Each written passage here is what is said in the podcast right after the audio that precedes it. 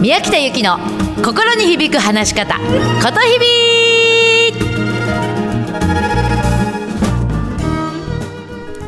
おはようございます。ことひびの宮北由紀です。9月4日水曜日でございます。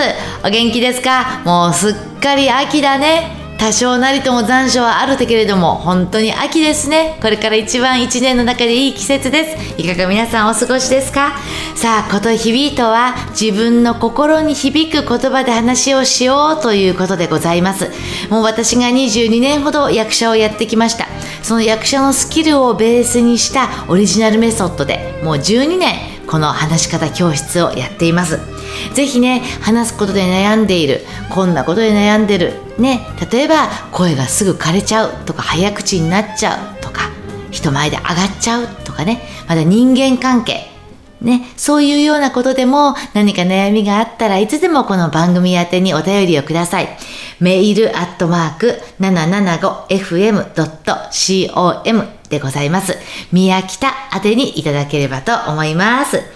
えっ、ー、とね、いつだったかな、2、3日前に頭が真っ白になった時にどうしたらいいっていうことで、その準備の仕方の話をしたんだけれども、今日はその準備をしても頭が白くなっちゃうっていう、さらにさら、さらにその先の話をしたいと思います。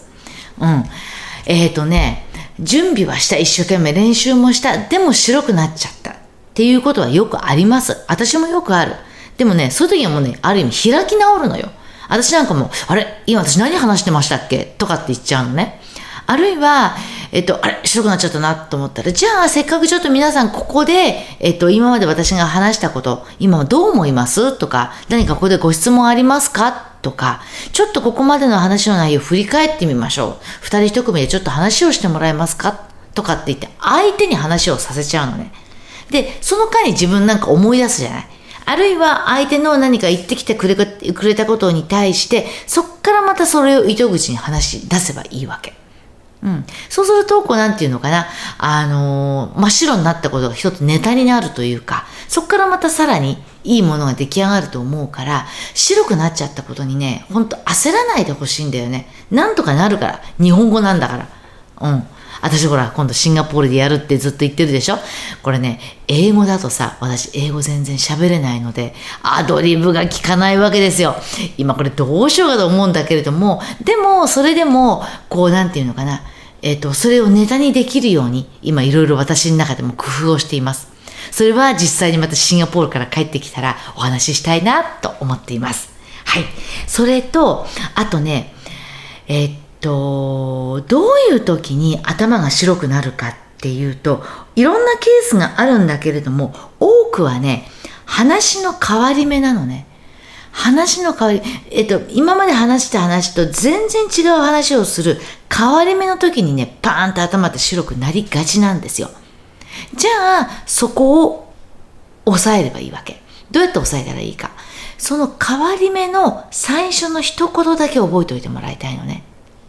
それでは最後にとかさ。うん。で、その最初の、えっと、変わり目の言葉とともに、えっと、身振り手振り、振りもつけるの。動きもセットでつけちゃうのね。例えば、えっと、それでは最後にっていう時に、右に動くとか、座るとか。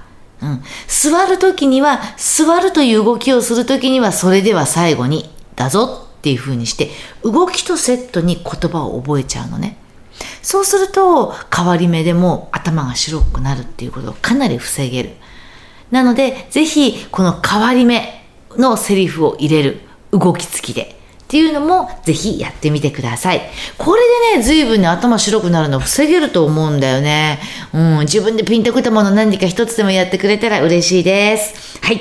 そして次、今日もう一つ。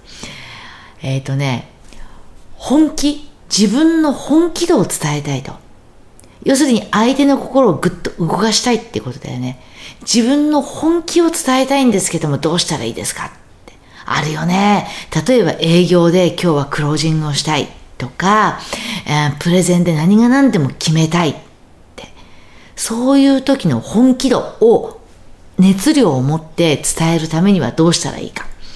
これね、話す時に。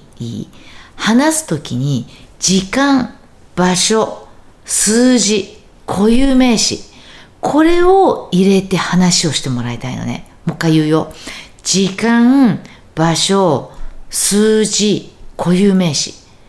この4つを意識して入れるとすごく本気度が伝わるのね。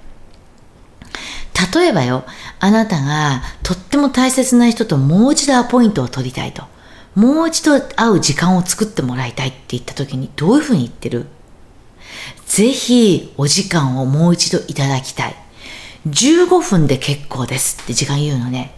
で、何月何日から何月何日の間でご都合のいい日、どちらにいらっしゃいますか？私伺います。で、場所も言うんだよ。うん。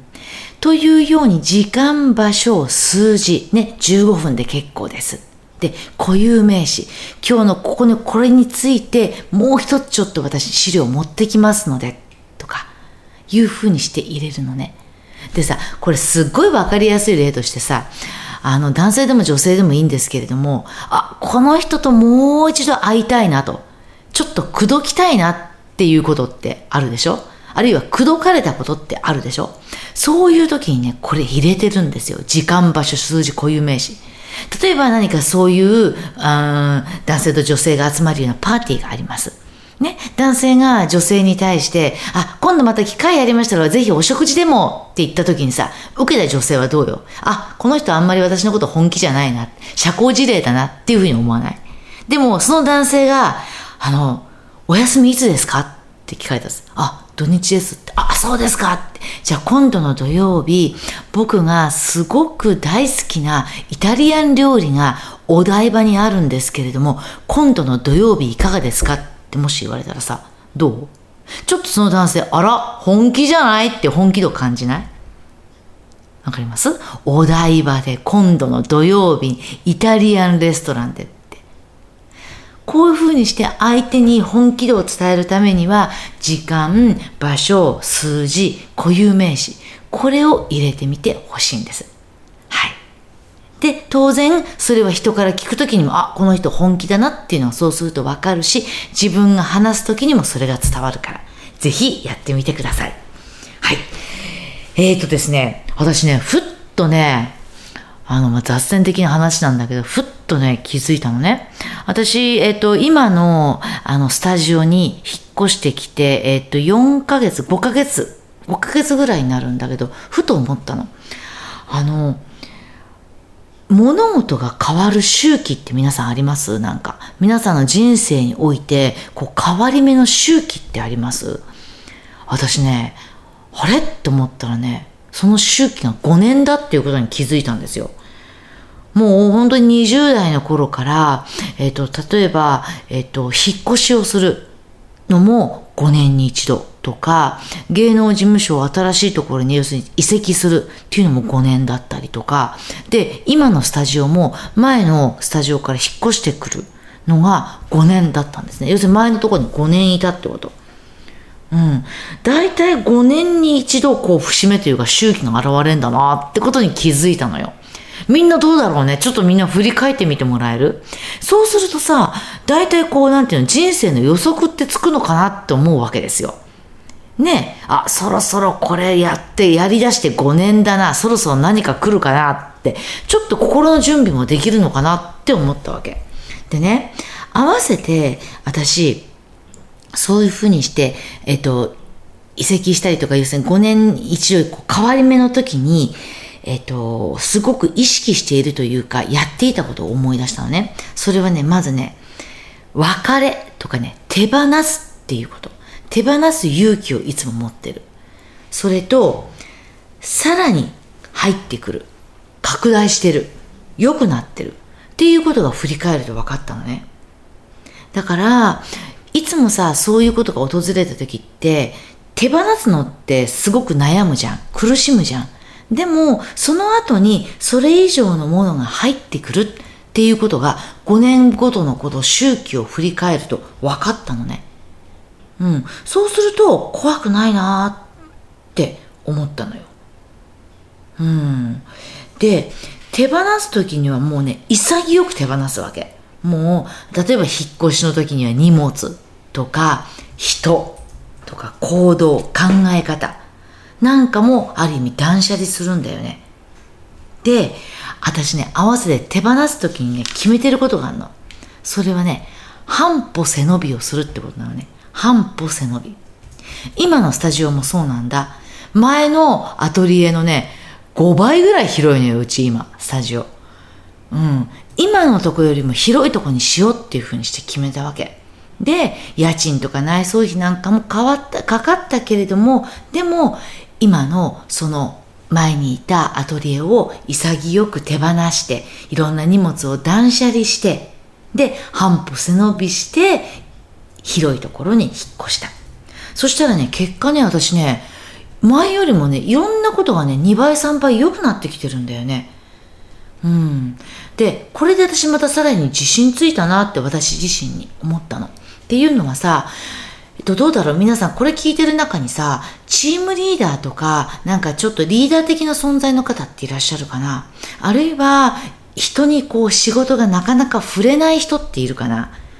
うん、こういう人ってねちょっとこれやってもらいたいのよ。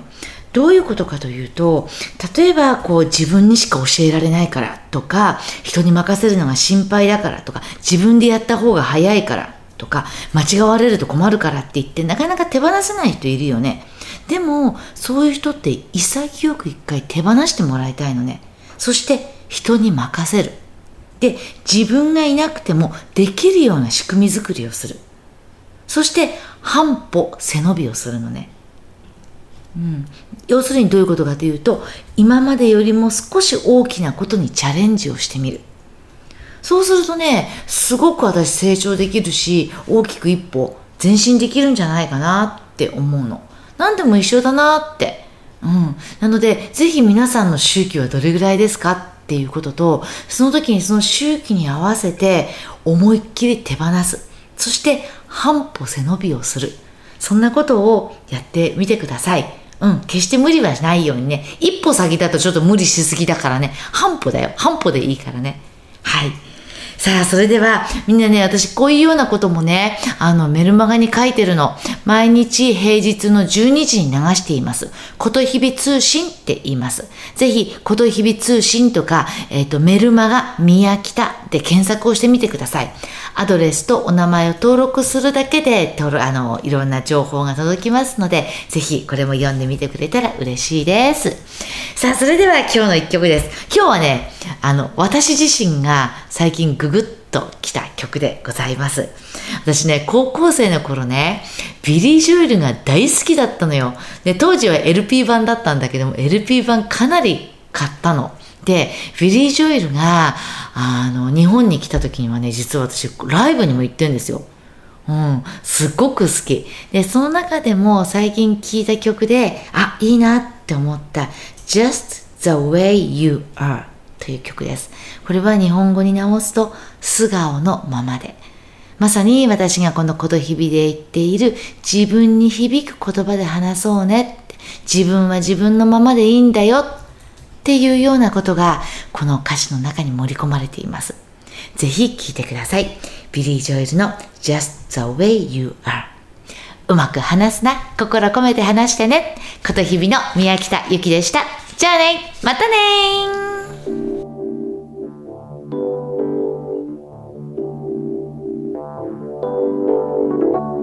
Don't go changing to try and please